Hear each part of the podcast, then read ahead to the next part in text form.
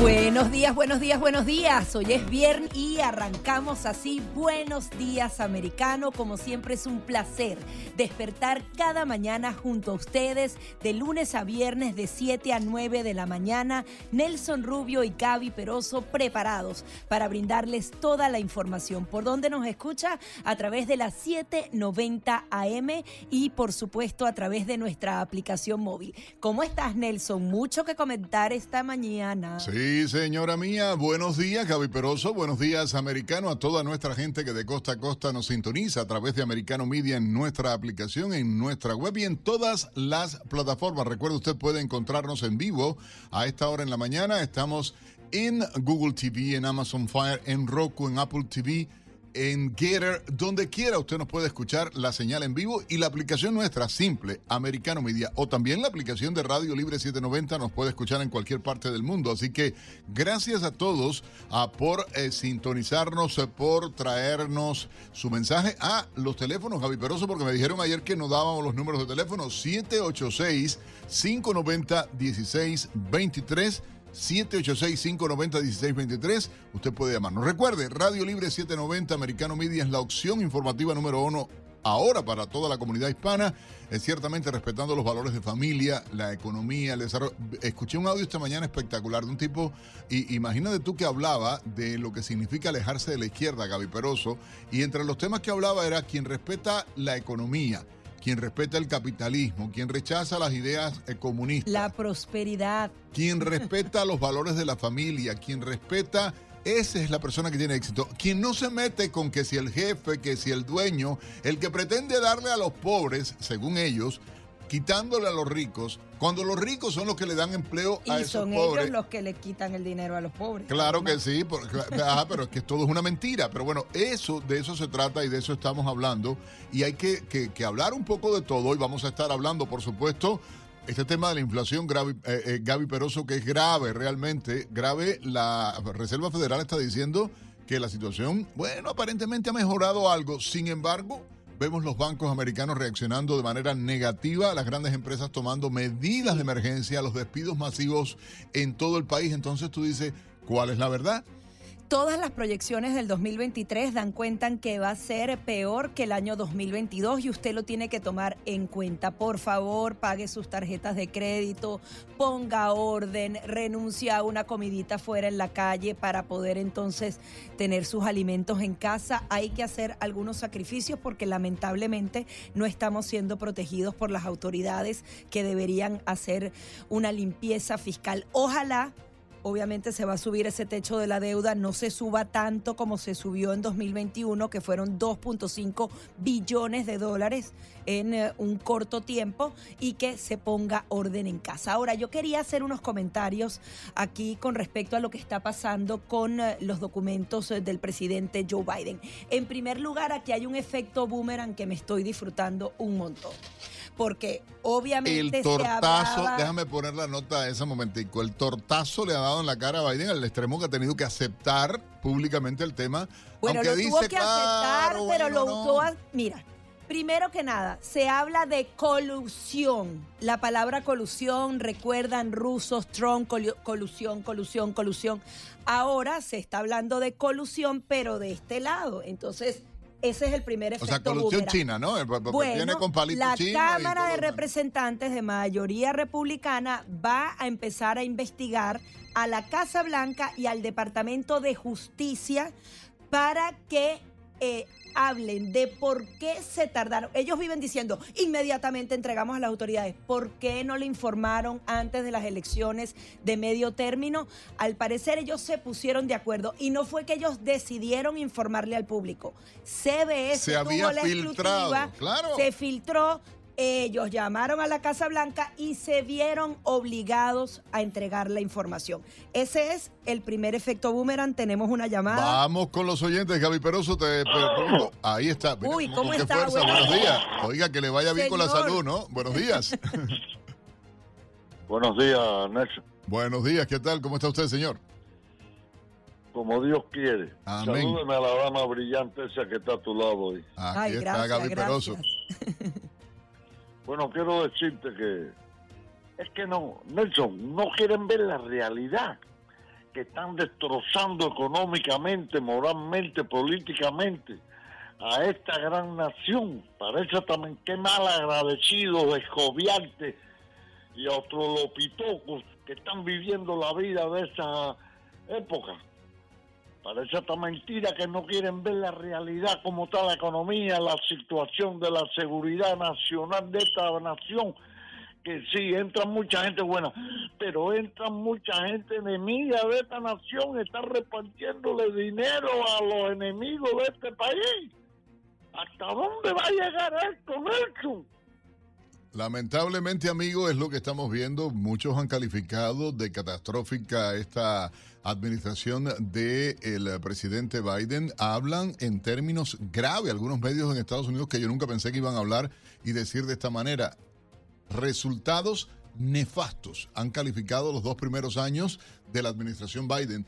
Medios liberales. Ayer CNN arremetió contra Biden y sacó cosas del tema Biden, Gaby, del tema de los documentos que son verdaderamente comprometedoras. Pero sobre todo el tema que tú mencionabas, la colusión o financiación por parte de China, millones de dólares que llegaron a la universidad donde estaba la oficina coincidentemente y ahora el niñito vivía allí, pero no sabía que vivía el niñito. Me refiero a Hunter Biden. Sí, y al parecer pagaba de renta 50 mil dólares. Bueno, ya hablamos de la primera colusión, como la colusión rusa, pero ahora es Departamento de Justicia, Casa Blanca, en conchupancia, como decimos en Venezuela, de acuerdo en ocultar la información a los estadounidenses de un tema tan grave como la clasificación de documentos. Número dos está el tema de la brillante spokesperson, la vocera de la Casa Blanca, Jean-Pierre, que al parecer no responde las preguntas.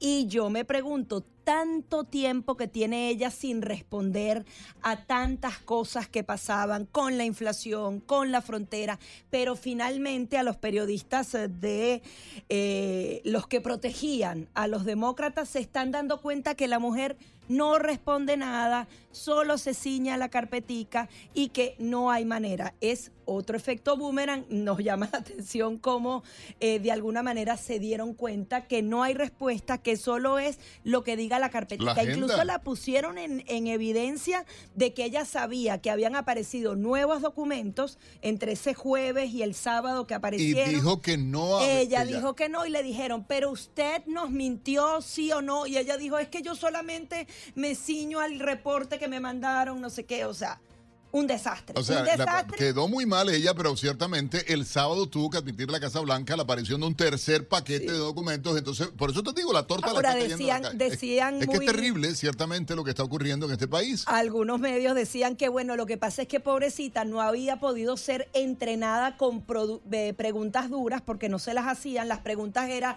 ¿qué pasa con el movimiento MAGA? ¿Está creciendo en el país? Esas eran las preguntas que ella recibía, entonces pobrecita no estuvo entrenada y ahora este escándalo sí le explota en la cara, los medios deciden porque al final hay una decisión de los medios liberales aquí, Nelson, de mandar a matar, ya, ya, no y de matar a Biden, porque ciertamente todo apunta a que hay una agenda, perdón. Porque en este caso en particular él es el único responsable. Si tú te metes con migración y todo eso, bueno, todo lo que está pasando eh, acapara a todo Washington, pero en este caso particular es culpa de Joe Biden. Y la tercera colusión es justamente que Joe Biden diga que, bueno, él estaba hablando del tema de California, lo que estaba pasando, y dijo que le molesta que siendo un tema tan importante le pregunten sobre los documentos. Y cuando él fue a Arizona y le dijeron, presidente, ¿por qué no está eh, visitando la frontera? Él dijo que habían problemas más importantes. O sea, él decide qué le pregunta o qué quiere conocer el pueblo estadounidense. Pero esa es la política de ellos, Gaby Peroso. No acaban de mandar a matar una estación emblemática en el sur de Florida, no la acaban de mandar a matar comprándole una empresa comunista pagada por Soro. De verdad, hay que decirlo. ¿Entiendes? Y, hay una claridad y una agenda que tienen la gente los. está clarita. Clarito. sí, yo lo sé, pero bueno, mira, voy a hacer algo. Quiero que ustedes llamen, opinen al 786-590-1623. 786-590-1623. Vamos a estar hablando. Recuerda, ayer prometimos que iba a estar con nosotros a nuestro colega acá en Americano Media, Santiago Montoya. Vamos sí, señor, a estar con preguntas de ustedes. Por favor, vayan preparándolas. Algo concreto que usted quiera conocer de la deuda, de la inflación, qué va a pasar con las tasas de interés, todo eso eso lo puede preguntar aquí. Vamos a estar hablando también y pendiente de esta marcha provida uh, en Washington, D.C. Hay movilización de miles de personas. Y vamos a estarlo cubriendo en primera mano aquí en Americano Media. Claro que sí. Vamos a tener eh, la, esto nuevamente, la encuesta Trump de Santis, de qué se está tratando. Vamos a conversar hoy con los tres de La Habana, Gaby Peroso. También que quizás nos vayan a sorprender con otra canción maravillosa por allí de campaña presidencial, de quién será, a favor de quién estarán cantando. Y también estaremos hablando de lo de Cuba, que hay mucho hermetismo, pero muchas cosas pueden suceder a partir de esas reuniones. 786-590-1623, Gaby Peroso y Nelson Rubio, saludándoles a todos ustedes. Buenos días, americano.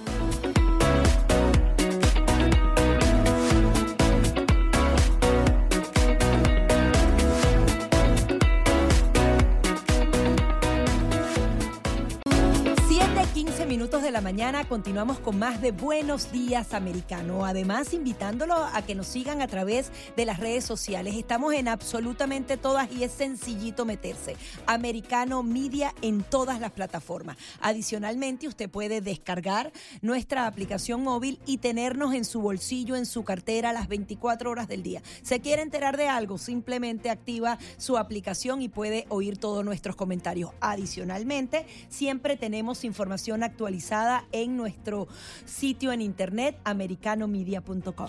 7.16 minutos en la mañana. Vamos a llevar de inmediato a ustedes algunas de las noticias que usted debe saber para comenzar el día acá en Buenos Días Americano. Gobierno federal alcanza su límite de deuda y aplica medidas extraordinarias. La secretaria del Tesoro, Janet Yellen, les eh, recordó a los líderes del Congreso que el uso de esas herramientas financieras especiales puede extenderse hasta el próximo 5 de junio. El presidente de la Cámara Baja, Kevin McCarthy, ha indicado que está deseoso de reunirse con los funcionarios del gobierno para debatir sobre la deuda de la nación. Congresistas republicanos impulsan impeachment contra Alejandro Mayorkas. El mal manejo de la crisis fronteriza es uno de los principales eh, cuestionamientos que se hacen desde diversos sectores de la oposición al secretario de Seguridad Nacional. Reportes de medios aseguran que los presidentes de los comités claves del Congreso ya se preparan para celebrar audiencias sobre los problemas en la frontera sur del país. Se tiene previsto que en los próximos días tres comisiones de la Cámara de Representantes celebren audiencias sobre la afluencia de migrantes y los problemas de seguridad. Ron DeSantis investiga universidades de Florida que ofrecen tratamientos de reasignación de género. Desde finales del año pasado, la Junta Médica de Florida prohibió a los doctores practicar en el estado cirugías y tratamientos de este tipo a menores de 18 años. A raíz de esta prohibición, el gobernador solicitó a las universidades públicas el número y edades de los estudiantes que han solicitado hormonas, así como tratamientos o cirugías para reasignación de género. Según el diario Miami Herald, eh, los centros de estudio tienen hasta el 10 de febrero para entregar la información solicitada. Un eventual enfrentamiento por la candidatura republicana entre el ex presidente y ahora candidato Donald Trump y el recién reelecto gobernador de Florida Ron DeSantis parece más cercano. Nuestra colega Paola Serra nos cuenta qué se puede esperar. In order to make America great and glorious again, I am tonight announcing my candidacy for President of the United States. Cada vez parece acercarse más el escenario Trump versus DeSantis, así lo considera el analista Frank de Varona. Los rumores son que DeSantis se va a postular después se cierre la legislatura este año a final de mayo cuando termine y que entonces ahí anunciará su candidatura. Ese es el rumor. Entonces las encuestas nacionales varían. Hay encuestas que le dan el triunfo a DeSantis sobre Trump de uno a uno. Fuera solamente DeSantis contra Trump. Y en otras encuestas que Trump le gana. Para De Varona los independientes serían decisivos en un posible enfrentamiento Trump-DeSantis. DeSantis tiene la ventaja que es joven Ha sido un exitoso gobernador. Este es el tercer estado de la nación en tamaño. Una popularidad extraordinaria que tiene entre los independientes y los demócratas también. Y entonces hay gente del partido que piensan que este sería un candidato más fuerte debido a que se han dicho tantas mentiras sobre Trump que muchos de los independientes le tienen miedo a Trump y no lo quieren apoyar. Ante una eventual competencia Trump de Santis, esto opinan los votantes. Trump siempre está peleando, yo no sé por qué pelea tanto, pero bueno, a mí cualquiera de los dos, ya te digo, me viene bien, así que no voy a pelear con ninguno de los dos. Un buen enfrentamiento sería bueno. A mí me gusta más a Trump porque es, mejor con negociante. ¿no? El, país estaba con mucho trabajo y muchas cosas que se estaban haciendo cuando él estaba. Los dos lo veo bastante bien pero como Santi es nuevo, I, you know, I, I, don't know, I see Trump good. Los veo dos más o menos, tú sabes, porque están los dos ahí. Paula Serna, americano.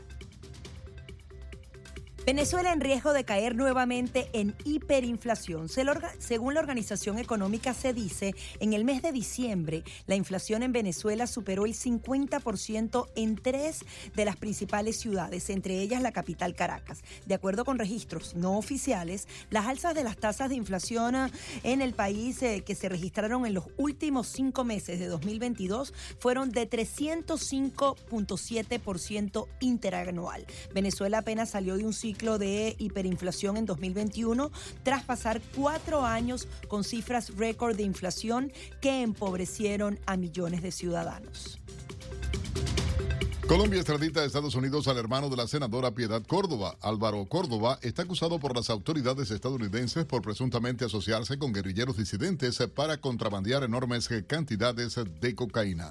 La agencia AFP tiene el reporte. Colombia extraditó a Estados Unidos al hermano de una senadora oficialista acusado de narcotráfico. La policía divulgó imágenes el jueves donde Álvaro Córdoba aparece escoltado por policías y agentes de Interpol en Bogotá durante su proceso de abordaje de un avión en el aeropuerto militar de Catam. Se le acusa de coordinar el tráfico de droga entre una facción guerrillera colombiana y un cártel mexicano. El hermano de la senadora izquierdista Piedad Córdoba se dijo inocente en una declaración a la emisora Blue Radio el 13 de enero y aseguró que las pruebas entregadas por Washington son ilícitas. El hombre se encontraba detenido desde febrero del año pasado hasta que el gobierno de Gustavo Petro dio el visto bueno para extraditarlo. La senadora es recordada por su gestión humanitaria a favor de la liberación de secuestrados de la disuelta guerrilla FARC, pero en abril pasado Petro le pidió marginarse de su campaña por varias indicaciones jurídicas en su contra. 7.22 minutos en la mañana en Buenos Días Americanos. Hacemos contacto ahora con nuestro colega Pablo Quiroga que nos trae la noticia tecnológica del día. Adelante Pablo.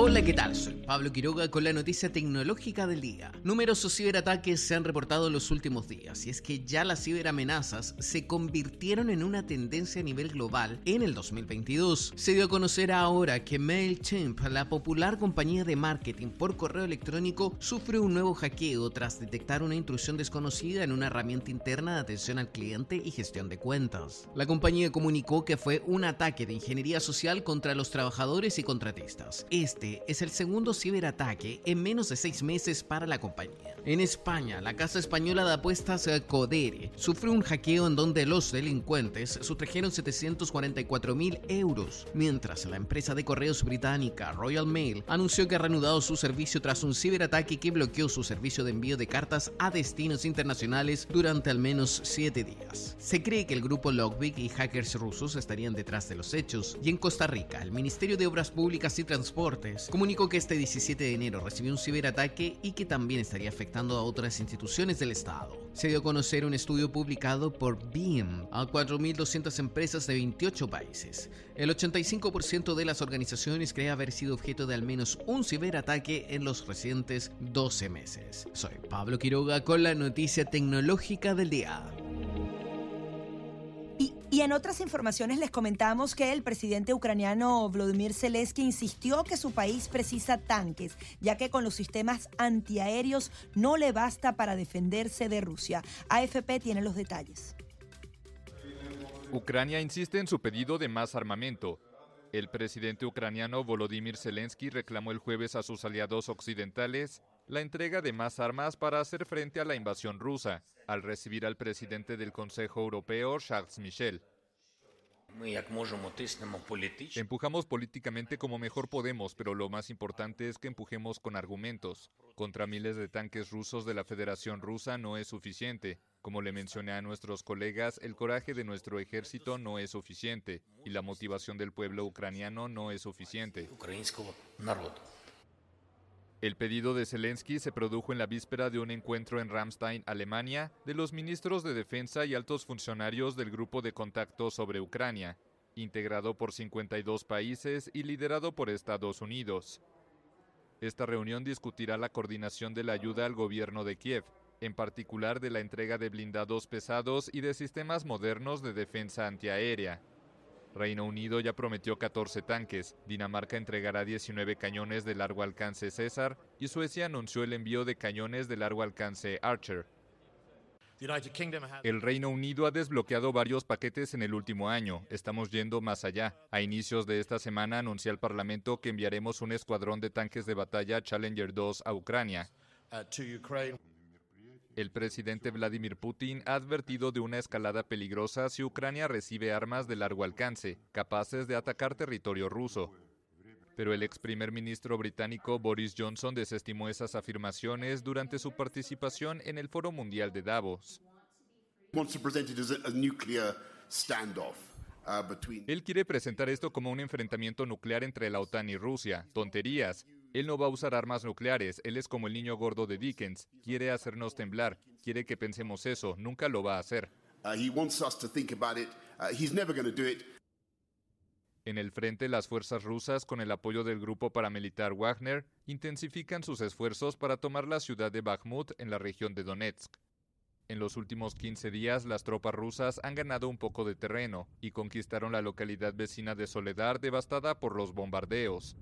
Pero en los últimos meses, gracias al armamento occidental, Ucrania infligió reveses a las fuerzas rusas, logrando retomar territorios importantes en el noreste y el sur del país.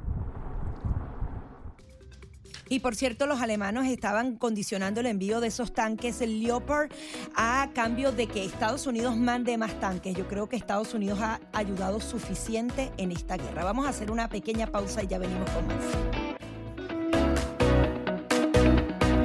30 minutos, hora del este en Estados Unidos. Buenos días, americano, a toda nuestra gente que nos sintoniza de costa a costa a través de Americano Media y, por supuesto, Radio Libre 790 AM. Ayer estuvimos, eh, Gaby, conversando acerca del tema de la inflación, lo, cómo está viviéndose el país, la recesión. Desastroso los resultados ayer de la Bolsa de Valores de Nueva York, que marca ah, cómo está dándose la situación economía, todos los cambios. La Reserva Federal está diciendo a que la inflación está cediendo. Sin embargo, lo que estamos viviendo los norteamericanos en el bolsillo nuestro es grave. De hecho, medios liberales han calificado el comienzo de este tercer año en la gestión de Biden como nefasto, algo que me llamó enormemente la atención, sobre todo por esta situación. Queremos invitar a nuestros oyentes, como habíamos prometido ayer, nos llamen para participar con sus preguntas. Eh, vamos a, tener un invitado muy especial de acá de la casa, pero ustedes pueden llamar, recuerden, por el 786-590-1623, 786-590-1623 o el 786-590-1624. La idea es que no solamente usted dé su opinión, sino que adicionalmente aproveche la experticia de nuestro invitado, como habíamos prometido el día de ayer, para conocer aún más este tema de la inflación y todo lo que nos está pasando en materia económica. Le damos la bienvenida a Santiago Montoya, él es consultor de riesgo político, macroeconomía, estrategias de negocio y el host de Poder y Dinero aquí en Americano Media, junto a Sergio Bernstein y Fabián Calle. ¿Cómo está Santiago? Gracias por recibirnos una vez más esta semana. No, es una alegría muy grande, Gaby, muchas gracias. Eh, Nelson, eh, estar con ustedes de nuevo. Y bueno, el tema ayer quedamos, eh, quedamos realmente como un tema muy caliente y, yo le proponía dos miradas, digamos. La primera mirada que tiene que ver con, básicamente, si vamos a estar en contacto con los oyentes este, en forma directa, conviene, me parece, primero ocuparse de, principalmente del bolsillo de ellos y cómo los golpea la inflación para que tomemos conciencia del tema, porque a veces eh, hay quienes, como decíamos ayer, quieren sembrar noticias mejores de la realidad que lo que realmente la realidad es.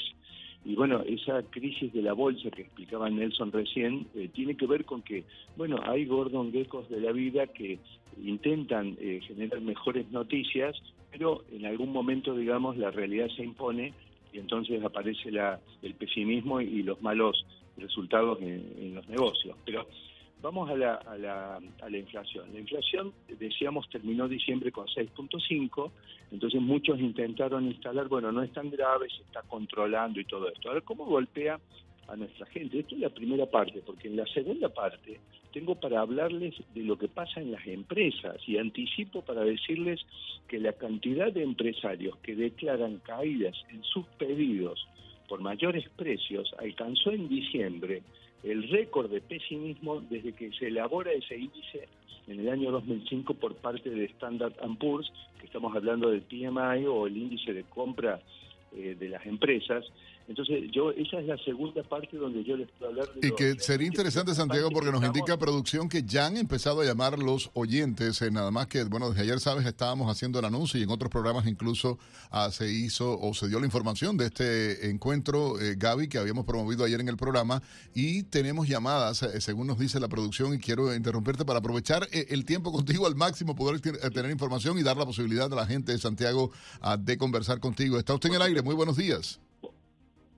Sí, buenos días. Buenos días, señor, le ah, escuchamos. Los más afectados. Hola, buenos días. Eh, de la propaganda demócrata, los más afectados somos nosotros los pobres, con esta inflación y el aumento en todo sentido de los precios de las tarjetas de crédito, de todo. Entonces ahora quieren culpar a los republicanos que no quieren subir lo máximo la deuda. ¿Quién paga todo eso? Nosotros, los taxpayers. Mientras nuestro dinero se le regala a Ucrania, se le promete a África, entonces no, nos dieron la cara. Somos los esclavos del mundo. Muchas gracias, que tenga buen día. Muchísimas gracias por su participación. ¿Qué quieres comentar con respecto a esto? Bueno, es que es una situación gravísima y aquí entonces volvemos a la primera parte que planteábamos. Eh, cuando se habla de 6.5 de inflación, entonces festejan que en noviembre la protección anual era 7.1 y el mes anterior ya había hecho pico en 9% anual, pero en diciembre terminó en 6.5. Ahora vamos a la realidad de lo que golpea a este oyente que nos acaba de dejar ese eh, mensaje. 6.5. Ahora veamos. Eh, tenemos los siguientes aumentos durante el año pasado que forman parte de ese 6.5. Miren, en el año 2022, bueno, hablemos en español, los huevos aumentaron 59.9. Eh, lo que es manteca y margarina, 35.3. Lechuga, 24.9. Servicio de transporte público, 18.9. Lago rápida, pan blanco, 17.7. Roasted coffee, 15.5. Productos lácteos, 15.3. Eh, todos los productos de granja, es decir, de aves, eh, chicken, todo eso, pavo, 12.2. Eh, Entonces, la comida, food en general, 10.4. Ahora, la inflación 6.5, pero ahora vayamos al peor dato, que posiblemente eh, lo, encierra como en una maniobra de pinzas a este oyente, y así como a la mayoría de los residentes de origen latinoamericano de los Estados Unidos y también a todos los residentes americanos. Resulta que el salario, el salario el año pasado, el salario por hora terminó en 32 dólares con 82 centavos de dólar el promedio horario. En diciembre aumentó el 0.3, pero en el año completo, Gaby Nelson aumentó el 4.6. Veamos los números entonces. A este oyente, lo que él percibe probablemente le aumentó algo como el 4,5% el año pasado, lo que él cobra para alimentar su familia. Ahora, si eh, el pan blanco le aumenta el 17.7, eh, los huevos, que forman parte de la dieta de los americanos, forma muy importante, 59.9, la lechuga el 24.9, los productos de granja el 12.2, la comida en general el 10.4. Fíjense cuáles son los ítems que han bajado para que el índice dé 6.5. Sin hablar del aumento del precio, Santiago, de la gasolina y todos los precios, está insistiendo, si me permites, porque no quiero desaprovechar, las líneas están llenas, Santiago, acá en Buenos Días Americano a través de Radio Libre y vamos a ir a Gaby con una próxima llamada, ¿no? Sí, adelante, buenos días. A ver. Muy buenos días eh, para Gaby, Nelson, para todos. Les agradezco mucho que hayan abierto las líneas para conversar con el señor Montoya. Sí, ¿cómo está? ¿Cuál es su nombre, por favor, y díganos su pregunta?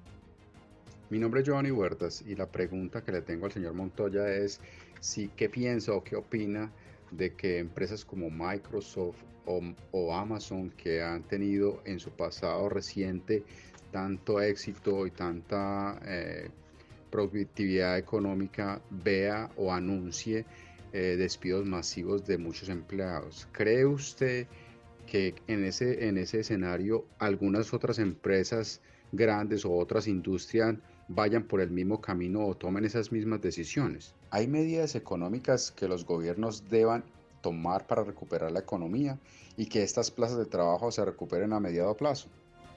Muchísimas gracias por su participación, Santiago. Adelante. Bueno, gracias Johnny por esta por esa llamada. Bueno, las noticias no son tan buenas por lo que alcancé a anticipar un poquito eh, antes, digamos, del PMI, que es el índice en realidad que refleja eh, digamos, el estado de ánimo y las perspectivas que están viendo las empresas. Estamos hablando acá de empresas de industria y de servicios, donde estaría incluido, por ejemplo, el caso de Microsoft. Por supuesto que lamento profundamente la pérdida de empleos. En realidad, digamos, el indicador de desempleo se mantiene bajo, según el último dato, eh, pero, pero cuando uno se pone a fijar en la composición, el sector eh, de producción de producción de bienes más importantes, digamos, los sectores vinculados a bienes, solamente explican 40.000 de los 220.000 empleos privados que se han creado, mientras que todo el resto está en el sector servicios. Pero el sector servicios de menor productividad vinculados a cadenas de gastronomía de alcance general, eh, en general, lo que yo estoy viendo acá en el índice de Standard Poor's, el PMI, que se elabora desde el año 2005, es que la cantidad de empresarios que declaran caídas y este, eh, caídas en sus pedidos para el año que viene, alcanzó en diciembre un récord negativo desde que se elabora el índice en el año 2005. Entonces, si ni me pregunta, ¿qué espero de aquí en adelante? Vamos a dividir entre lo que deseo y que seguramente es lo mismo que desean ustedes y toda Americano Media y la comunidad este, eh, en general, de que esto no, no ocurra más. Eso es lo que deseamos, pero lo que esperamos les quiero decir que las estimaciones de los empresarios, las encuestas que elabora una firma independiente y prestigiosa, son consistentes con una caída del PBI de los Estados Unidos en 2023 del 1%. Yo no creo que se dé una caída tan importante, pero este es el estado de ánimo de las empresas. Entonces, lamentablemente, podemos esperar que haya más despidos, desgraciadamente. Santiago, vamos a hacer algo, tenemos eh, que cumplir con eh, compromisos comerciales, por supuesto, dar la posibilidad de que la gente nos llame al 786-590-1623, vamos a hacerlo de inmediato. Y por supuesto seguimos, eh, Gaby Peroso y Nelson Rubio junto con nuestro colega a Santiago, él es presentador del programa Santiago Montoya, además de ser un gran experto económico y financiero, presentador del programa que sale acá en Americano Media y Radio Libre Poder y Dinero cada tarde, así que usted regrese con nosotros de inmediato y llame para que participe en Buenos Días Americano. Ya venimos.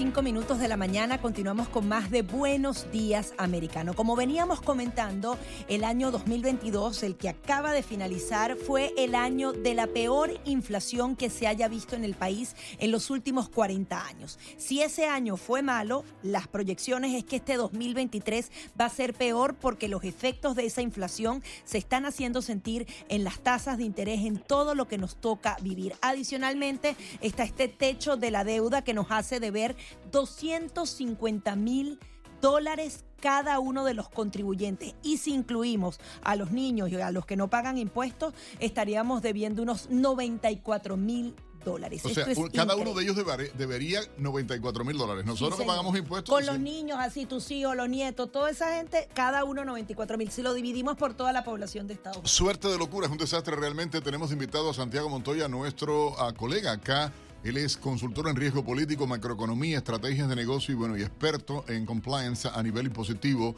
todo lo que tiene que ver con materia de impuestos y todo. Además, presentador del programa Poder y Dinero junto a nuestros colegas Sergio Bernstein y Fabián Cay acá en Americano Media. Ah, vamos con más llamadas. Eh, El timbre estaba sonando por interno, incluso hoy que tenían conectada una llamada, así que vamos a través del 786-590-1623. Ah, muy buenos días, está usted en el aire. Buenos días, Rodrigo. Dios, Dios le bendiga, mi respeto. Le habla Maximiliano Martínez, un hombre octogenario. Tengo 81 años, llevo 53 años viviendo en Estados Unidos milagrosamente. Soy un hombre humilde, un trabajador, toda mi vida he trabajado, hijo de un detective de la Policía Nacional, 34 años de servicio. Mi padre, que fue un ejemplo lindo y hermoso. Eh, tengo enterrado en New Jersey. Aquí estoy en el 1501 Norista de Terra en Jensen Beach, después de estar cinco meses casi viviendo aquí, porque viví cincuenta y tantos años allá en Miami. Llevo 53 en total. Estoy llamando para opinar y decirles a ustedes que los bendigo, a ustedes personalmente, que de- no le conozco personalmente, pero todo el tiempo viviendo en Miami escuchando de ellos. Gracias, ¿Qué les señor. puedo decir? Su programa es especial, son una gente linda, eh, el hombre que ama la libertad, voy a apoyarlo siempre a usted. Usted es un hombre de respeto y merece siempre mi opinión, como un hombre sinceramente sincero. Usted habla con su corazón, de verdad, de corazón. Yo, yo, yo, yo pertenezco dire- directamente a la poderosa, porque siempre estaba llamando a la poderosa. Hablaba con Armando también, aunque Armando estaba en Radio Mambí y en ningún radio. Un gran ser humano. Esta es su casa ahora. Radio Libre 790, señores, su casa. Americano Media es su casa y sépalo. Eh, soy Nelson Rubio, todo el mundo me conoce y, y- y mi colega, bueno, Rodrigo quedó en Mambí allí con la administración esta comunista ahora que compró esa estación. Es una decisión de él.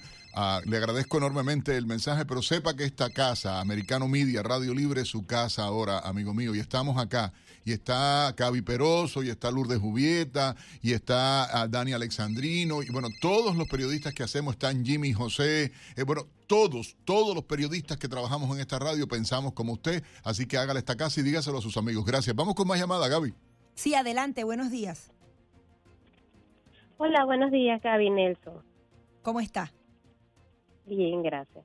Este, yo tengo una pregunta para el economista Santiago, porque bueno, nosotros estamos pensando comprar casa y el realto me dice que fue el momento para comprar, que este, nos aventuremos y tomemos la decisión, pero las tasas de interés están tan altas que me da miedo tomar una decisión de tan largo plazo en este momento. O sea, ¿qué me recomendaría? ¿Es buen momento para comprar una vivienda ahorita o es mejor esperar a que las tasas de interés vuelvan a bajar? Gracias, gracias. Santiago, adelante. Bueno, eh, no- nosotros venimos eh, aquí en Poder y Dinero trabajando mucho sobre este tema. Eh, evidentemente los costos de, de- la, pregunta es cómo lo va a comprar y qué tipo de vivienda, es decir, siempre hay espacio para una decisión inteligente aún en un momento difícil.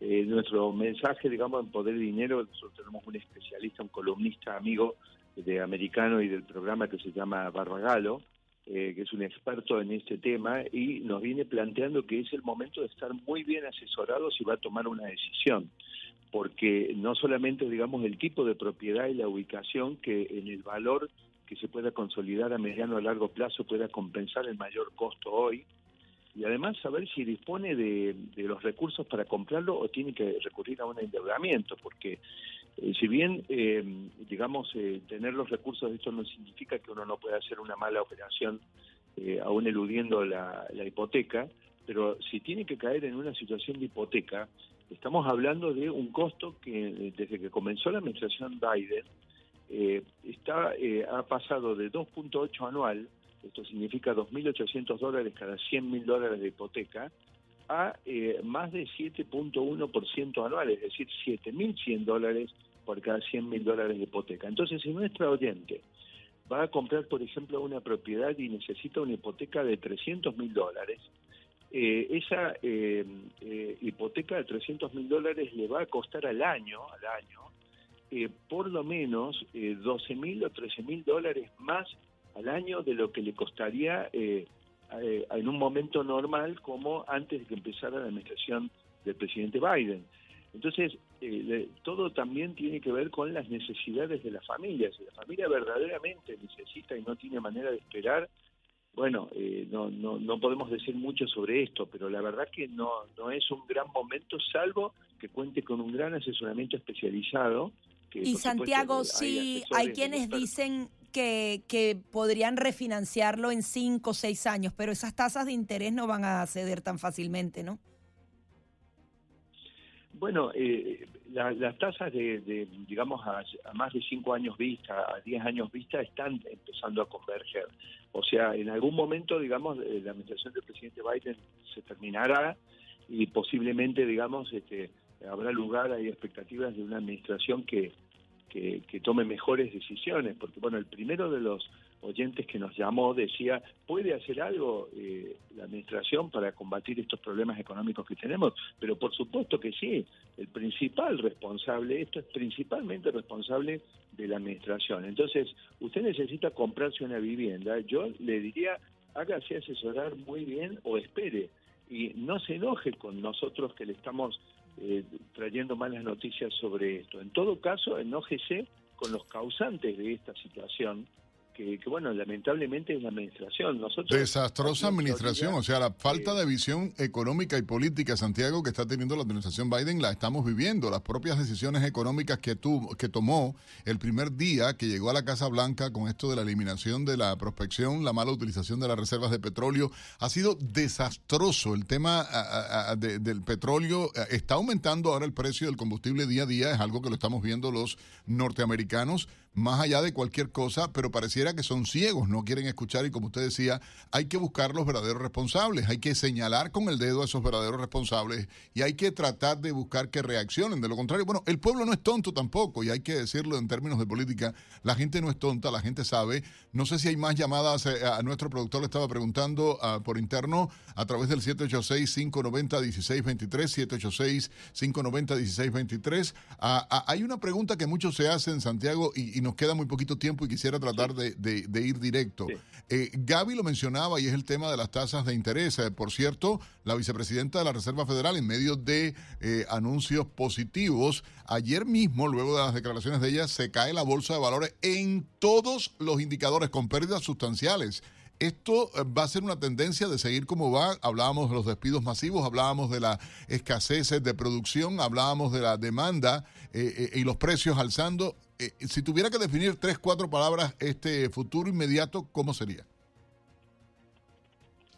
Un futuro muy complejo, Nelson, con una perspectiva de casi sin crecimiento económico este año eh, y con eh, precios de bienes que la gente no puede comer, que se moderan o caen, mientras los precios de los bienes que tienen que ver con la vida de las personas, de los trabajadores, subiendo mucho más que los salarios y que la inflación. Sí, sí algunos de nuestros oyentes, uno nos preguntó por los despidos en Microsoft, otro nos preguntaba por, eh, por, eh, por la, era una persona trabajadora, dijo, mire, los mayor appliances eh, cayeron 0.6, es decir, los refrigeradores, la lavarropas, los washing machines, los televisores bajaron el 14.4, las computadoras, Smart Home Assistance, lo, por ejemplo, lo que vende Microsoft o lo que eh, sí, pero no es lo esencial, ese es el tema, que están bajando los precios de lo que no es esencial. Gracias, Santiago, se nos agotó el tiempo. Santiago Montoya, consultor en riesgo político y macroeconomía y conductor de nuestro programa aquí en Americano Poder y Dinero. Ya venimos.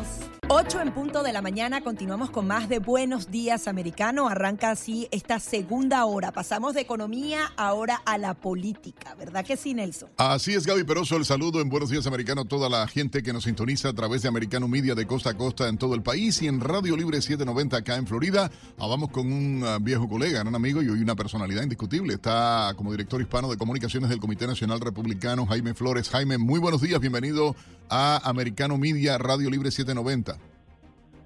Muy buenos días, Nelson. Buenos días también para Gaby y para toda la audiencia de Americano Media y de 790. Oye, amanece, amanece y es fuerte, ¿no? Esto, eh, los resultados de las últimas encuestas y obviamente vamos a meternos en otros temas, el escándalo que hay con los documentos, el tema de la economía fatal, el comienzo hoy 20 de enero del tercer año de mandato de Biden. Raro que medios eh, nacionales eh, liberales lo tilden de nefasto, me pareció algo realmente increíble y Gaby decía ayer la situación de la portavoz, bueno, tu colega en cuanto a funciones, la portavoz de la Casa Blanca cayó en su propia redada, ¿no? Por las declaraciones que hacía, pero sí llama acá en Florida la atención y el punto de vista del Comité Nacional Republicano quisiéramos saber. Trump es el único candidato anunciado. Hay especulaciones en torno a la posibilidad de DeSantis, pero hay una encuesta en la que Trump aventaja 17 puntos al gobernador de la Florida. ¿Alguna definición desde el Partido Republicano cómo ven todo este proceso? A ver, eh, Nelson, lo vemos eh, de la única manera que podemos verlo, además por las normas, por las reglas que están establecidas en el Comité Nacional Republicano, que pues eh, consisten en que debemos mantener una neutralidad absoluta. Nuestro, nuestra obligación en ese momento es garantizar que haya plena transparencia en la realización de las elecciones primarias que haya suficiente conocimiento por parte del electorado de cuáles son los candidatos, cuáles son sus propuestas, quiénes son cada uno de ellos. Eh, se está trabajando desde ya, pues muy preliminarmente, en la organización de debates entre estos eh, precandidatos, pero nuestra función como Comité Nacional Republicano es impulsar la candidatura del que resulte ganador eh, de la convención republicana que tendrá lugar el año que viene en Milwaukee. Mientras pues no tengamos un candidato nominado, un candidato ya del partido, pues debemos mantener esa neutralidad. Nos parece muy bien, eso sí, que haya diferentes opciones dentro del partido, que haya diferentes matices, eh, que haya diferentes alternativas, cosa que no sucede, por el contrario, en el Partido Demócrata, donde pues eh, de lo único que se habla es eh, de Biden y cada vez se está hablando peor, ¿no? Sí, hola Jaime, ¿cómo estás? Te saluda Gaby Peroso. Quería aprovechar esa experticia que tú tienes sobre lo que podría suceder previo a esas primarias, porque en un principio decían que Ron DeSantis no iba a disputarse en unas primarias. Si Donald Trump se lanzaba, él se quedaba tranquilito. Sin embargo, ha pasado tanto luego de esas elecciones de medio término que quizás él se podría atrever, porque dos años en eh, política es una eternidad y al parecer son los dos únicos claros candidatos hasta ahora. ¿Tú crees que realmente vayan a haber primarias de las republicanas o si Donald Trump se lanza, va directo a la candidatura? No, yo estoy completamente convencido de que habrá elecciones primarias eh, y eso es muy importante para el partido. Eso demuestra la salud del Partido Republicano frente a la decadencia del Partido Demócrata, que no tiene candidatos, que no tiene opciones. A mí me parece que mucho más allá de lo que podría ser el gobernador de la Florida y el expresidente Trump, pues hay opciones como Nikki Haley, hay opciones también eh, que podrían presentarse en, otras latitudes, aquí mismo en los Estados Unidos. Hay otras opciones también eh, con el gobernador de Texas, Greg Abbott, que podría ser uno de los candidatos. Eh, tenemos eh, diferentes alternativas y no podemos limitarnos exclusivamente a lo que estamos viendo pues tan de cerca aquí en el estado de la Florida. Hay algo, Jaime, que quiero preguntarte y un poco cambiando el tema, más allá del proceso electoral que como tú mencionabas y Gaby decía, hay una eternidad de frente y está el propio caso de... vamos a aprovechar porque habíamos comentado nosotros y tú decías, bueno, el, caso de esta exfuncionaria republicana que tiene una importancia tremenda, Gaby, tú me decías, sería interesante preguntarle a Jaime qué perspectivas tendría. Sí, sobre Nikki Haley, cuéntanos un poco, porque la diferencia es importante, pero podría ser una candidata muy interesante, si pudieras hablar específicamente de ella. Eh, ella fue gobernadora del estado de Carolina del Sur y fue embajadora de los Estados Unidos ante la Organización de Naciones Unidas. Es alguien que ha venido participando constantemente de la actividad política, alguien que tiene reconocimiento nacional. Es alguien que cuando opina pues hace pensar a la gente eh, y, además eh, tiene una figura muy interesante, tiene una manera de expresarse muy clara y, es una mujer, ¿no? Algo que pues de alguna manera pues le daría algo de, opciones al partido en otras áreas. Eh, donde eh, al Partido Republicano lo caracterizan como por ser el partido de la gente rica, de los blancos y de los hombres. Eh, nosotros hemos demostrado, inclusive en las elecciones del pasado 8 de noviembre, que el Partido Republicano es mucho más que eso, que si hay un partido donde hay diversidad plena, donde hay distintas opciones, donde la gente no solamente participa, sino que opina, tiene, se le escucha lo que dice, pues es justamente el Partido Republicano. Y esto pues sería, es una demostración clara de que estamos incurriendo en otras áreas donde pues la gente no sabe exactamente qué es lo que hacemos. Incluso se clama por una nueva candidatura independientemente de, de quien sea, e incluso liderazgo joven. Los que aportan realmente eh, mucho dinero en las campañas hablaban de liderazgo joven. ¿Tú lo ves posible para estas primarias? Lo veo posible, lo veo posible también. Y hablando de matices y de diversidad, eh, no olvidemos al, eh, al senador por Carolina del Sur, el señor Tim Scott, que también podría ser un nombre significativo, muy interesante, un nombre de la raza negra, que pues eh, ha demostrado, de hecho fue el que tomó la palabra justo hace dos años cuando asumió eh, la presidencia de los Estados Unidos, Joe Biden, quien respondió a nombre del Partido Republicano fue el senador Tim Scott. Eh, lo de la gente joven es muy importante, sobre todo cuando mm, buena parte de quienes votaron por Joe Biden en las elecciones del, 2010, del 2020 perdón, deben estar muy arrepentidos. ¿no? Yo creo que este país no está dispuesto a escoger a alguien eh, de avanzada edad una vez más como presidente de los Estados Unidos después de estar viviendo lo que estamos viviendo con Joe Biden. Jaime, cambiando de tema, y te lo mencionaba al principio de la entrevista, eh, el escándalo con los documentos, el doble rasero de la prensa y el propio eh, Partido Demócrata con relación al hallazgo de documentos en propiedad de Biden, la metida consecutiva de patas de la vocera de la Casa Blanca, Karine Jean-Pierre, esto llama enormemente la atención, al extremo de que ayer prácticamente lo obligaron a, tener que, tomar otra postura y hacer declaraciones que la gente ha utilizado, de, de hecho dejando abierta la posibilidad, como decía Gaby Peroso más temprano acá en el programa, de preguntar de otros temas que verdaderamente son de interés para los periodistas y para el pueblo estadounidense. ¿Qué opinión te merece todo esto? A ver, a mí me, me, da mucha lástima la pobre muchacha Karine Jean-Pierre, porque, porque ella no tiene la culpa de nada, ¿no? Ella realmente simplemente es la persona que sale al micrófono a decir lo que le dicen que diga y, y no sabe el gobierno, no sabe la administración lo que está pasando, no sabe el presidente Joe Biden lo que está haciendo pues imagínense el tipo de instrucciones que le darán a esta pobre muchacha. Debe ser algo absolutamente enloquecedor. Ella no es la culpable absolutamente de nada. Ella simplemente tiene que poner la cara. Y, obviamente, pues no habiendo información, no habiendo conocimiento de nada, no sabiendo nadie exactamente qué fue lo que pasó, eh, esto le da al problema una gravedad inmensa. Es decir, unos documentos que pueden estar comprometiendo la seguridad nacional, eh, unos documentos que pueden estar comprometiendo inclusive a la familia del presidente Biden en asuntos muy oscuros eh, puestos justamente en una casa donde vivió su hijo Hunter Biden, que es el protagonista de estos hechos oscuros que han sido demostrados ya porque, eh, entre otras imprudencias que cometió, dejó un computador con toda la información en una reparación y el computador se perdió y apareció justamente eh, eh, en manos de alguien que lo comunicó al New York Post. De inmediato los otros medios salieron a, desmentir la existencia del computador y, la veracidad de la, información que contenía. Y, ha quedado demostrado que es todo lo contrario, que efectivamente el computador es veraz, que lo que está allí es eh, legítimo, eh, que no hay absolutamente nada absurdo en todo esto y ahora eh, la administración no sabe qué hacer.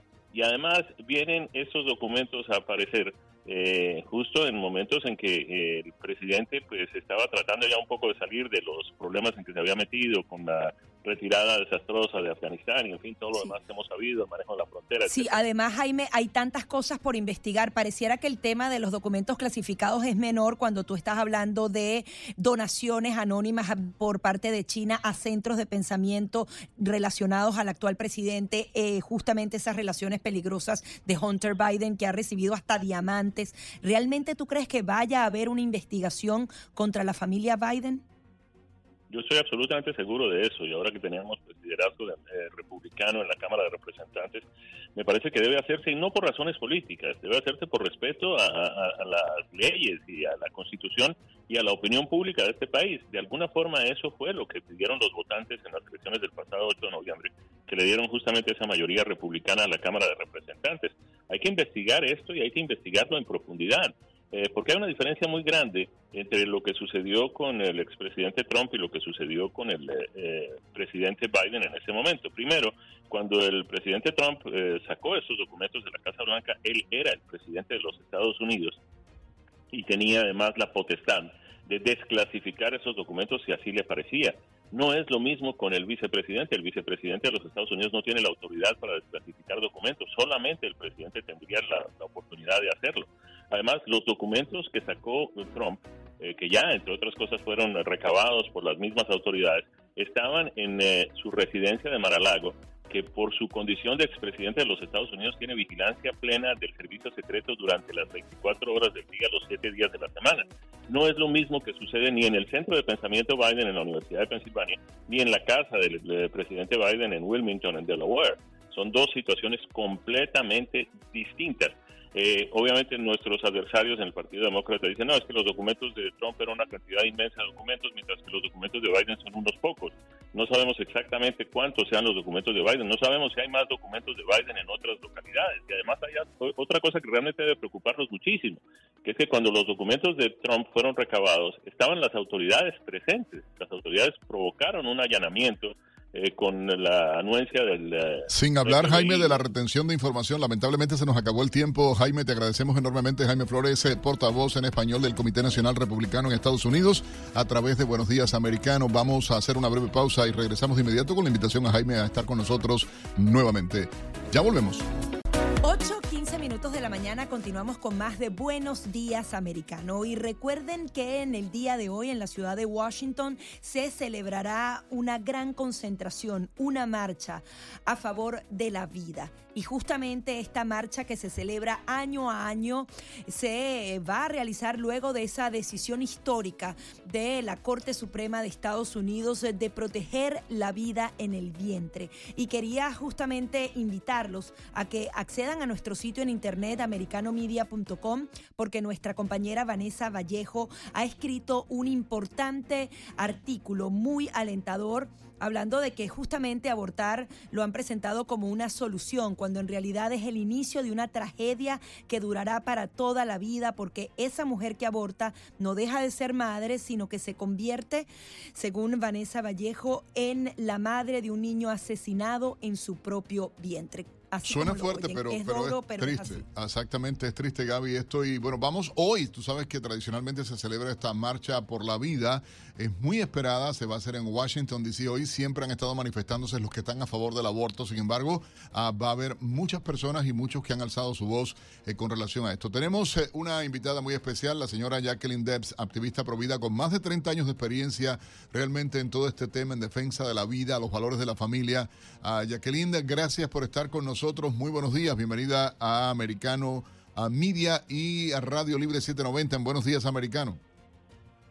Buenos días, Nelson y Gaby. Muy contenta de estar aquí con ustedes en este día de la Marcha por la Vida.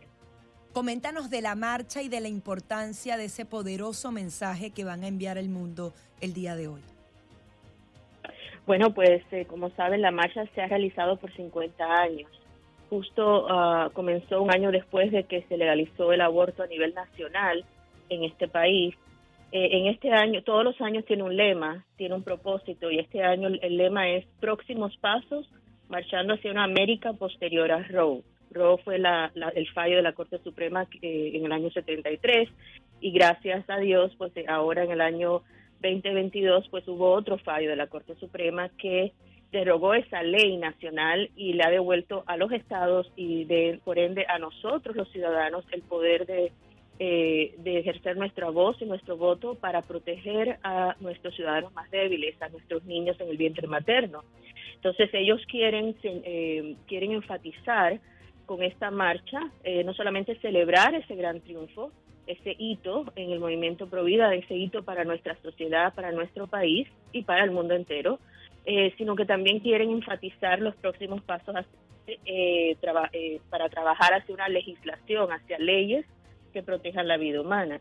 Pero siempre, siempre la marcha por la vida es una es, es, el, es una oportunidad para desmentir, para desenmascarar la mentira de que el aborto es bueno para la mujer y, y las mentiras que el movimiento pro aborto, la agenda pro aborto, ha suscitado a raíz de esta de esta nueva um, de esta nueva ley o de este de este fallo de la Corte Suprema y de esta nueva etapa en la que nos encontramos.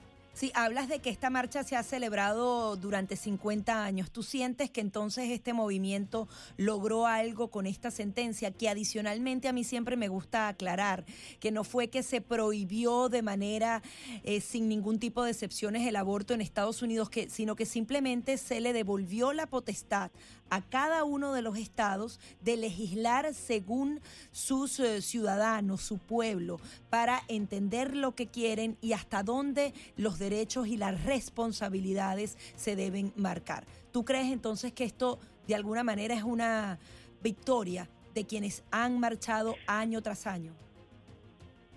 Ciertamente lo es, Gaby. Eh, nosotros, esta es una gran batalla, esta es la batalla de nuestros tiempos de los derechos humanos, eh, de los más inocentes, los más vulnerables entre nosotros, de los que no tienen voz, de los que no se ven, Entonces, eh, es, una, es, una, es un gran ejemplo de la perseverancia, es un gran ejemplo de la paciencia, es un gran ejemplo del verdadero amor que es sacrificado, que se sacrifica por el bien del otro. Así que 50 años parecen ser mucho, pero nada es suficiente para proteger a esos niños, a nuestros niños en el vientre materno. Tratando de ver la realidad que hay en Estados Unidos, los medios liberales en las últimas horas y previo a la publicación de esta eh, eh, eh, y el conocimiento de la celebración de esta marcha y la expectativa que se ha creado con esta marcha por la vida, obviamente el tratamiento de los medios de comunicación no ha sido el mismo. Sin embargo, sí llama enormemente la, atención una encuesta que han tratado de, vender con mucha fuerza en los medios liberales y es que un por ciento alto, según ellos, de la población estaría a favor del aborto. Ah, ¿Cómo responderías a eso? Eh, tristemente, después de tener eh, ese procedimiento, eh, laudarlo como algo bueno por 50 años, hay varias generaciones ya que han sido afectadas. Y todo eso va opacando la, la mente, opacando la inteligencia, porque todo el mundo sabe que la vida comienza mucho antes de nacer, ¿no? nosotros sabemos biológicamente que la, nuestra vida eh, si nosotros trazamos un hilo hasta su mismo comienzo, ese es en ese momento de la concepción. Eh, entonces, eh, pero tantos años y tanto sacrificio humano han opacado ah, nuestro entendimiento, nuestro sentido común. Pero aún así, y yo estaba escuchándolos a ustedes en cuando presentaron este segmento y estaba precisamente dando gracias y alegrándome de la manera en que hablaron, la manera en que exponen la verdad porque eh, si una ah, organización tan ah, poderosa como esta organización mediática, poderosa en el sentido de que llega a tantos millones de personas y pueden hablar de esa manera con la verdad en la mano, pues eso nos dice que ciertamente habemos muchos, muchos más, y yo no sé si es mitad y mitad, eh, porque siempre eh, las personas tienen un, entendimiento diferente de lo que es el aborto. Esa es una de las grandes eh, mentiras que nosotros queremos desenmascarar. el aborto legal es un tema de deshumanización y de esclavitud. Los bebés en estado prenatal son deshumanizados y tratados como propiedad privada. A eso es que ahí es donde vamos. Cuando a las personas se les llega esa información, en vez de la propaganda que hacen los proabortistas, donde dicen que es salud. El aborto no es salud del, para la mujer, al contrario. Jacqueline, aquí el tema es la normalización del aborto, porque, por ejemplo, yo tengo contacto con muchos adolescentes, porque tengo hijos adolescentes, y ellos a simple vista, cuando salía esta sentencia, te decían, es mi derecho y ya, pero no se dan cuenta que están como repitiendo un discurso y cuando tú les dices, ah, es tu derecho a si hay un ser humano dentro de ti, enseñarles la foto de un ecosonograma, eh, enseñarles el latido del corazón, que a veces lo puedes conseguir sencillamente en YouTube, y decir, es tu derecho a parar el latido de ese corazón. Cuando tú le dices eso a los adolescentes, ellos caen en cuenta y dicen, wow, ¿qué podría estar haciendo? Porque ese es el tema, cuando normalizas y todo se automatiza, realmente tomas decisiones que después te puedes arrepentir. Exactamente, esa es la palabra, se ha normalizado.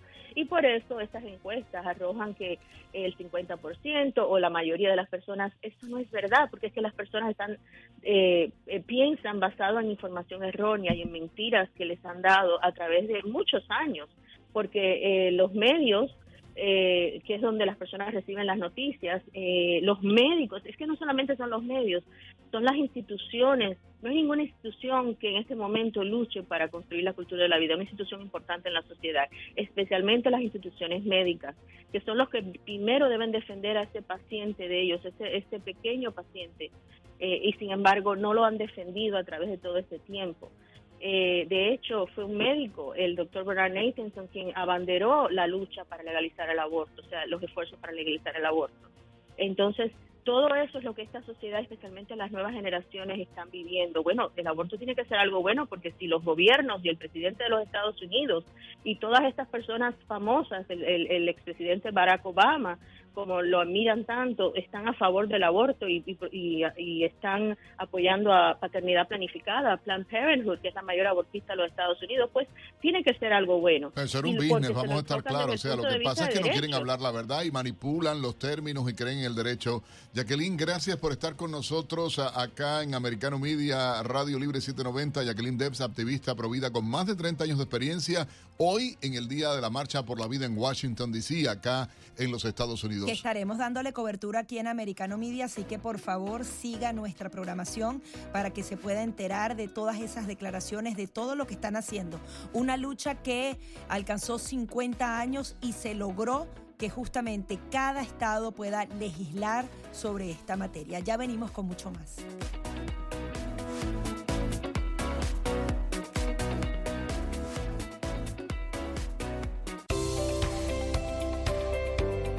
Este es un compacto informativo de Americano por Radio Libre 790 AM.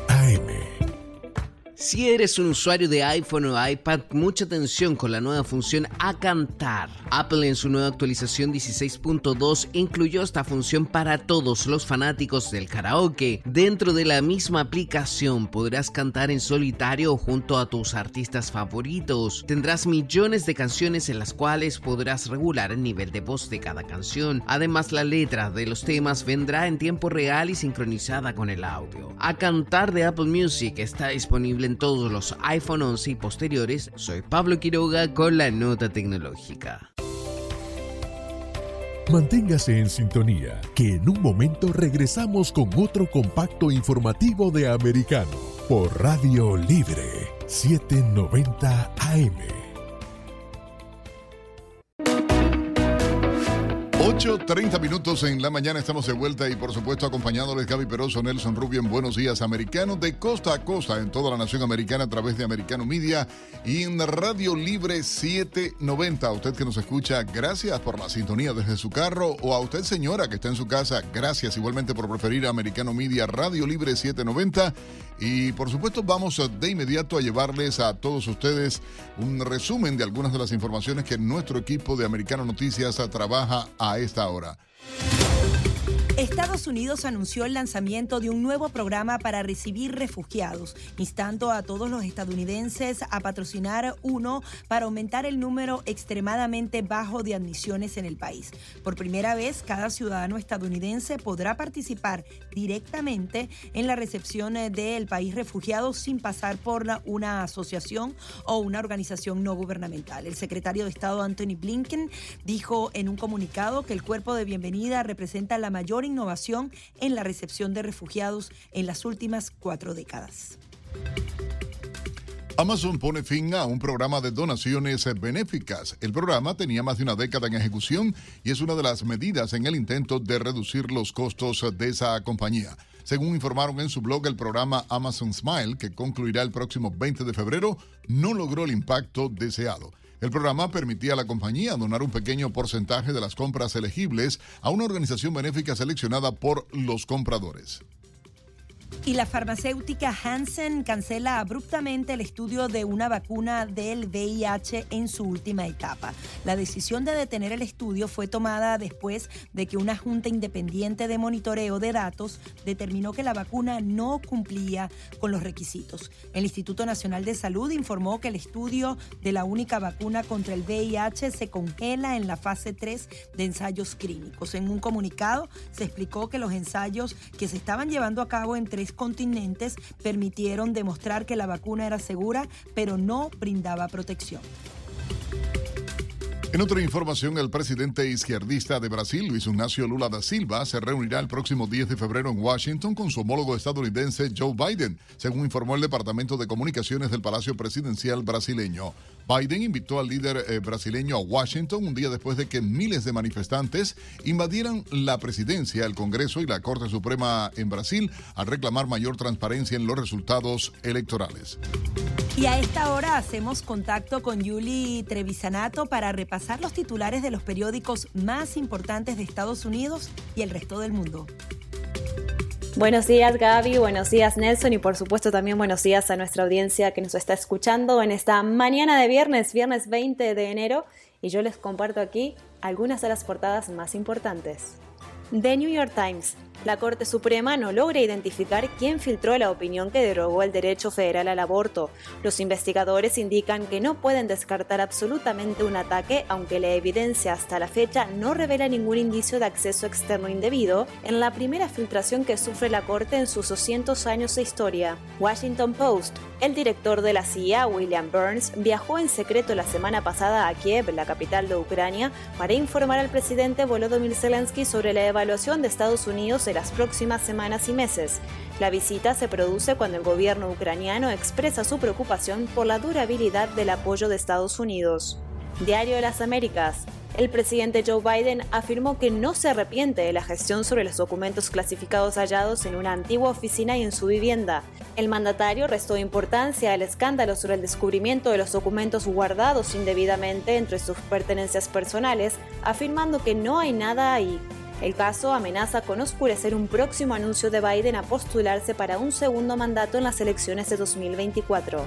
El nuevo Herald. El secretario de Seguridad Nacional, Alejandro Mayorkas, advirtió que los cubanos y nicaragüenses que lleguen ilegalmente a Estados Unidos en barco serán descalificados para solicitar el programa de parol recientemente anunciado.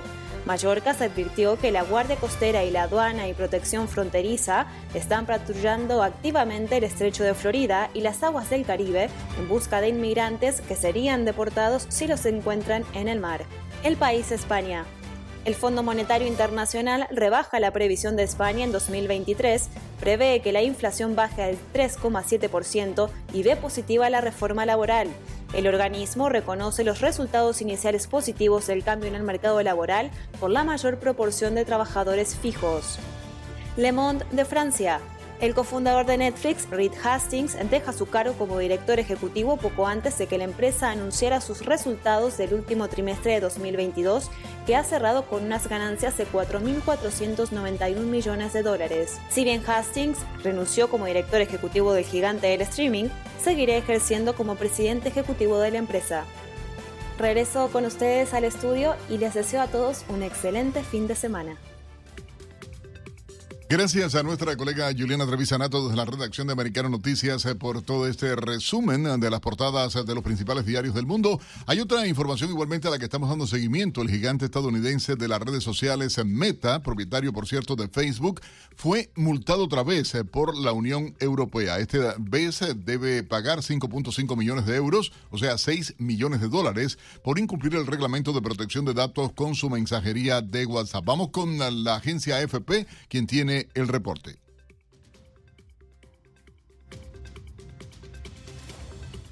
Nueva multa para Meta. El gigante estadounidense de las redes sociales, propietario de Facebook, fue multado con unos 6 millones de dólares el jueves por incumplir el reglamento de protección de datos de la Unión Europea con su mensajería WhatsApp.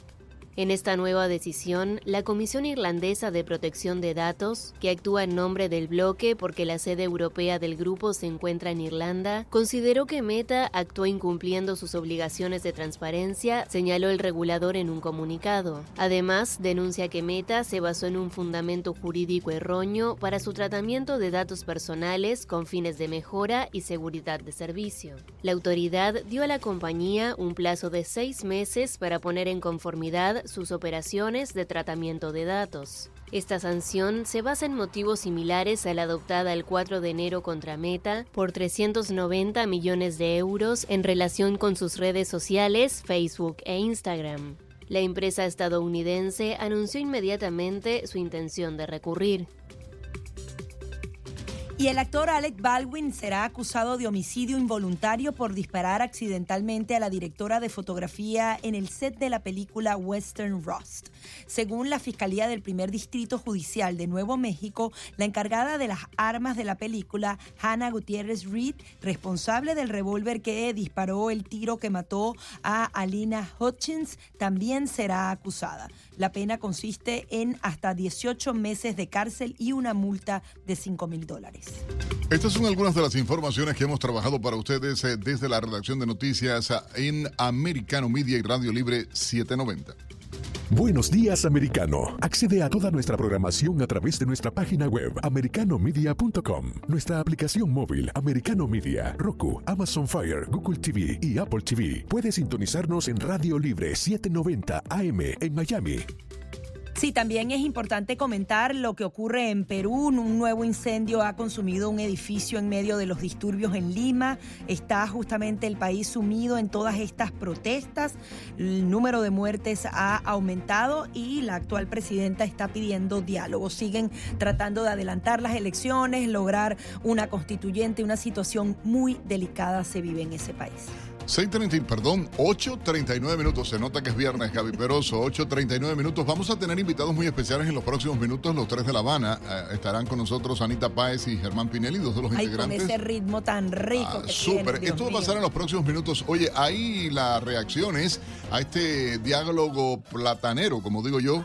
Bueno, ahí están sonando los tres de La Habana, ¿entiendes? Eso, pues, el tema que eh, se usó en la campaña ah, de la presidencia de Trump. O sea, algo que fue. Y él está lanzando la nueva campaña. ¿Será que entonces hay nueva canción, un reloaded de esta? Bueno, vamos a saber qué pasa en los próximos minutos. Ah, y usted recuerde, puede llamarnos si quiere conversar con ellos. Igualmente puede hacerlo a través del 786-590-1623. 786-590-1623. Estarán ellos con nosotros acá en Buenos Días Americano. Por supuesto, despertando a toda la comunidad latina en Estados Unidos. Oye, Gaby, quiero recomendar la página.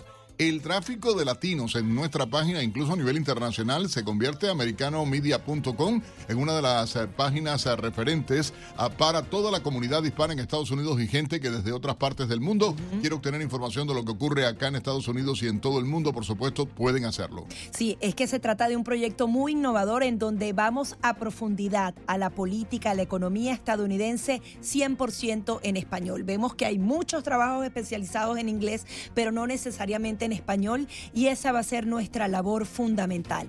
Profundizar en las noticias, darles el análisis y la información certera para que usted pueda tener información del otro lado, que no necesariamente la traducen a su idioma, no solamente para los que viven aquí en Estados Unidos, sino para todo el continente americano. Vamos a hacer una nueva pausa y al regreso, como les decimos, vamos a volver con los tres de La Habana para contagiarnos este viernes de su sabor y también hablar un poquito de política, ¿por qué no?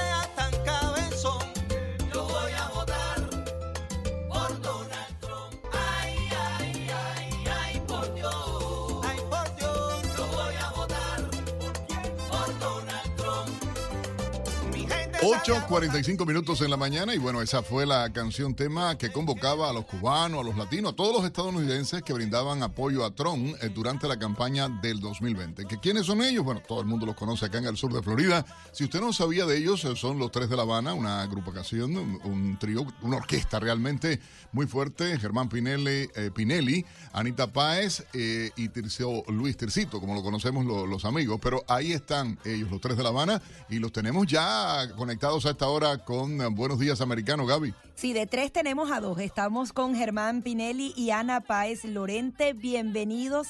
Gracias por estar aquí y alegrarnos este viernes. A ver, está por ahí Germán, Anita. ¿Los al perdimos? perdimos la comunicación. Vaya, qué cosa esta. Bueno, Ahora, esta ya están de canción vuelta. se convirtió como en un himno. Eh, se convirtió en un himno aquí, era justamente la canción. Cuando hablaban de Trump, estaba en todas partes. Ahora sí, tenemos comunicación con Anita Páez y Germán Pinelli. Muchísimas gracias por estar aquí. Bienvenidos.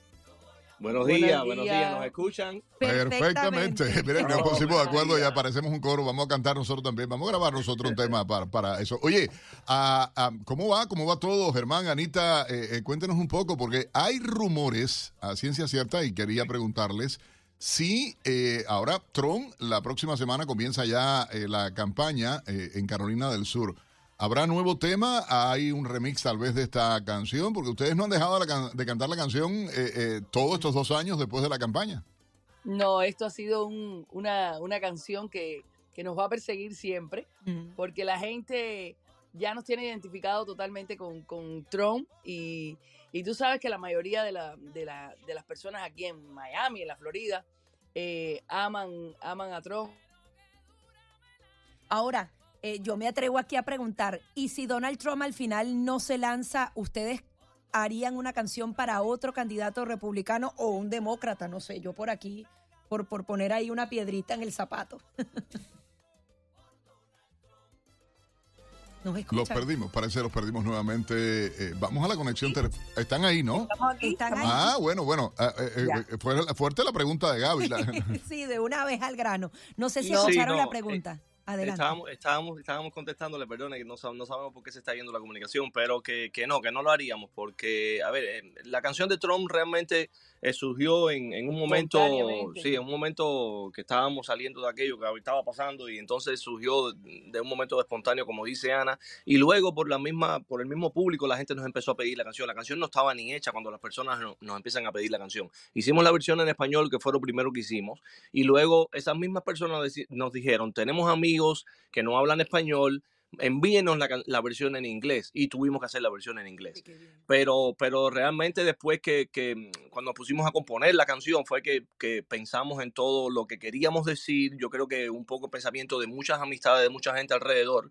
Y fue que salió esa buena canción, independientemente de que después se convirtió en un, en un hit casi que internacional, porque nosotros hicimos entrevistas hasta televisión en Francia, en España, en Argentina, en Chile, eh, allá hasta el Jazeera hicimos, hasta Australia. ¿Se definen ustedes como republicanos abiertamente? Sí, por supuesto. Eh, Por supuesto. O sea, hacer una canción a Trump no simplemente fue porque queríamos hacer una canción, sino es porque pensamos y tenemos Como esa manera como conservadores, claro. conservadores y somos republicanos, por supuesto. Sí, a veces la música es justamente una vía mucho más directa de comunicar mensajes. Eh, ¿Cuál es la Exacto. importancia justamente de mezclar un poco de política con entretenimiento para, para la audiencia y para los hispanos aquí en Estados Unidos? Gaby, es un poco difícil porque enmarca la carrera de uno a la, a la- a la política. En nuestro caso, eh, quemamos las naves y dijimos, ¿por qué no? Si la política rige la vida de todos. Y yo creo que, que ha sido una buena decisión, pese a que el presidente no llegó a, a- a estar nuevamente en la Casa Blanca, pero yo creo que fue una buena decisión, fue un momento de dar ¿Crees que el país necesita a Trump en estos momentos? Por yo- supuesto. Definitivamente, Totalmente. definitivamente. Estamos viendo toda la crisis que tenemos y este señor está nauseabundo, ¿no? yo diría que nunca le hizo falta un Biden, o sea, estamos hablando ya de... Pero, pero sí, nosotros, eh, eh, como decía Ana, este, fue, la, fue no solo la oportunidad que, que nos dio inclusive del mismo presidente Trump eh, reconocer que, que fuimos una agrupación que lo apoyamos desde, desde el principio, sino también yo pienso que, que, mm, contribuyó un poco a que las personas perdieran un poco el, el- el- el miedo. Y que no se podía decir o sí se podía decir. Nosotros contribuimos un poco a que abiertamente la gente dijera, oye, yo pienso de esta manera y no está mal, vivo en un país libre. Y además nosotros siempre dijimos, y lo decimos en la canción, yo voy a votar por Donald Trump. No sé ustedes, pero nosotros, mm, ¿cómo decir? Eh, eh, eh, con mucha responsabilidad, eh, siempre y con respeto, por supuesto, eh, le decíamos a la gente el por qué. Así que ahí está, y hoy está sufriendo. Los que, los que no, los que lo, de una manera u otra no lo hicieron, hoy realmente están sufriendo y no lo dicen. Como todo el país, ¿no? Ahí está. el- el-. Ah, oye, eh, rápidamente, porque sé que hay llamadas, nos dice nuestro productor de, de la gente del público por el 786-590-1623 acá en Radio Libre. Ah, una pregunta rapidita, porque eh, eh, tiene que ver, terminó el circo este del diálogo de esta administración errática, desastrosa, ah, con la dictadura castrista. ¿Qué opinión le merece esto de que se vaya a hablar con los asesinos, los criminales de la, de la dictadura? Ustedes que son de origen cubano.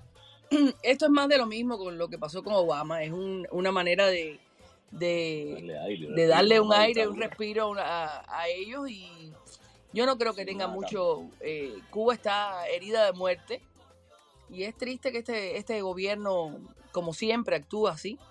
Eh, no sé, es, es muy triste lo que se está pasando en Cuba y, y este gobierno está totalmente desubicado. No sé si tenemos la llamada por allí, si nos indica la producción. Sí, adelante, buenos días. Sí, bueno, buenos días. Eh, Nelson, saludos, saludos, Necesito. Y Saludos, hermano. para ti, para toda la, para toda la audiencia, Rafael. Claro, Rafael, saludos. Eh, Rafa, eh, Nelson. Rafael es de un Radio Cuba Libre, que también otra otra plataforma. Cuéntanos, Rafael.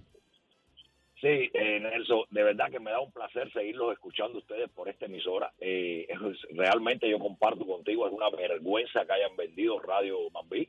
Eh, yo no entiendo cómo los cubanos siguen creyéndose la misma historia que la ha hecho el comunismo por toda una vida, que es el peor problema que ha creado la humanidad. El que inventó el comunismo no sabe el desastre que inventó, ¿no? Realmente le ha ofrecido toda una vida a, todo el mundo, no, no va a haber cambio, no va a pasar nada, así pasó en el 59, lo ofreció todo y terminan lo que terminaron. Ahí mismo ese es el camino donde va Radio Bambino y me alegro que ustedes han tomado ese paso porque ustedes son la voz de, de este exilio, la voz hispana, el- ese poder y de verdad me siento orgulloso de poderte seguir escuchando y los voy a seguir apoyando en todo lo que yo pueda. Y nada, ojalá. Hay una noticia regada por ahí que Nelson no la ha podido confirmar bien. Creo que Díaz Canel se le va la patineta. Está bien, bien jodido, así que nos alegramos un comunista menos. Por lo menos yo personalmente, no sé si se puede decir por tu, por tu radio, ¿no? Eh, nada, eh, y a los cubanos que dejen, que se acuerden que vienen de un país comunista y que dejen apoyar el comunismo, que se saquen ese comunista de adentro y que pasen a escucharlos ustedes que tienen la voz y la palabra, la verdad en la mano. Bueno, aquí estamos, hermano, esa es la verdad y por eso también, oye, mira, porque están los tres de La Habana, eh, rapidito se nos está acabando el Sí, programa. el La pregunta clave, nueva canción de los tres de La Habana para apoyar a, a Trump en el 24. Veremos, veremos. Eso de veremos, dijo un ciego y nunca vio a Anita. Ya tienen tiempo para hacerlo. Eso es mentira, ya la tienen hecha. Cuando ellos están diciendo eso, que ya la tienen hecha. ¿Entiendes lo que tiene? Pero la van a La estrenar acá. aquí, Tienen que estrenarla con nosotros acá en Buenos Días Americanos, Oye, para que sepa. Oye, por lo pronto vamos a seguir. No sé tú, pero yo, yo voy a votar por Donald Trump. Ah, bueno, ya está casa, ya, ya eso está dicho. Oye, ¿alguna presentación de ustedes próxima aquí en Miami? Si quiere la gente venir a verlos o algo de eso. El 10 de febrero vamos a estar en Añejo Restaurant, así que ahí nos pueden ver. Ya, bueno, y que nos sigan por nuestras redes sociales también. ¿Cómo son? Americano. A ver, dígalo, dígalo, dígalo, dígalo en las redes sociales de ustedes. Los tres de La Habana Oficial con nuestro, nuestro programa los martes y jueves ahí para todo el mundo. Bueno, ya tú ves, ojalá y se sumen con nosotros también acá en Americano. Nos daría muchísimo gusto, de verdad, a contar con ustedes. Dale. Gracias. Gracias, Germán gracias. Pinelli y Ana Páez Lorente, miembros de los tres de La Habana, ya saben, hay que esperar esa próxima canción dedicada a Donald Trump. Gaby Peroso, se nos acabó el tiempo de programa en Buenos Días Y la Americano. semana también se Sí, señores, viernes, es viernes y el cuerpo lo sabe, así que nada, vamos a, a- a hacerlo eh, con muchísimo gusto. Eh, y acá con ustedes, mi gente, sigan con la programación de Americano Media. Recuerden entrar en la página web, importantísimo, síganos, no sigan apoyando por ahí a los comunistas ni nada de eso, sigan con nosotros. Americano Media, bye bye.